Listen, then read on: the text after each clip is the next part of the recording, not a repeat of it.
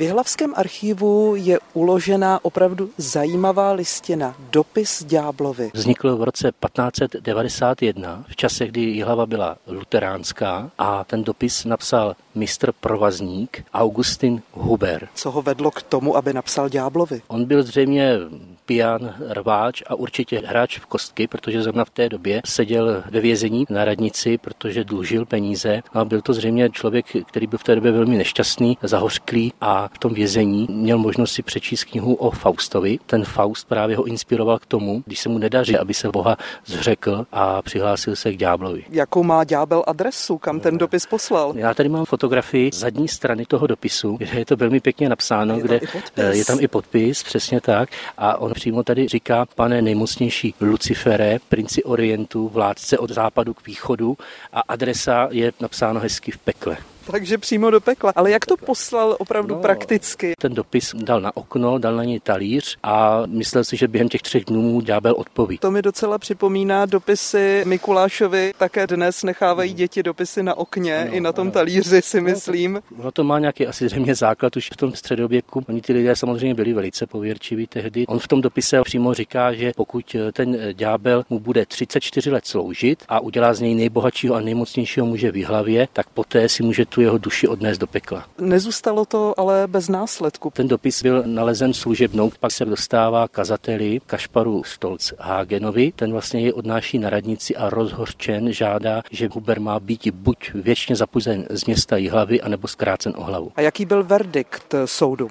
Toho Hubera znali, věděli, jaký je to člověk, nechtěli ho hned eh, trestat na hlavě nebo i tím větším zapuzením, ale na druhou stranu ten kazatel trval na tom potrestání. Poslali dopis s prozbou na univerzitu teologickou. Oni jim vlastně dali dobrozdání, že mají ho potrestat tím, že tři neděle po sobě, když půjdou lidé do kostela, tak musí stát před kostelem jako kajícník, to znamená bílé košily, prostovlasí, bosí, se svíčkou v ruce a musí prosit ty lidi za odpuštění. Huber stál před kostelem svatého svatého Jakuba, na který se právě díváme. Ano, měl se týkat určitě kostela svatého Jakuba, protože to byl vlastně hlavní farní kostel. Nicméně Huber se nenapravil, nadával končelům, dokonce vyhrožoval richtáři, kterému vlastně házel do oken kamení a nadával mu. Tyto prohřešky už mu tak lehce neprošly. Městská rada ho odsoudila a popravili ho u svatého Jána. Takže skončil nevalně. Oni vlastně dokázali být milosrdní, pokud se jednalo o jejich sousedy a byly to prohřešky, které byly odpustitelné, ale pouze vlastně dávali dostávali tu druhou šanci.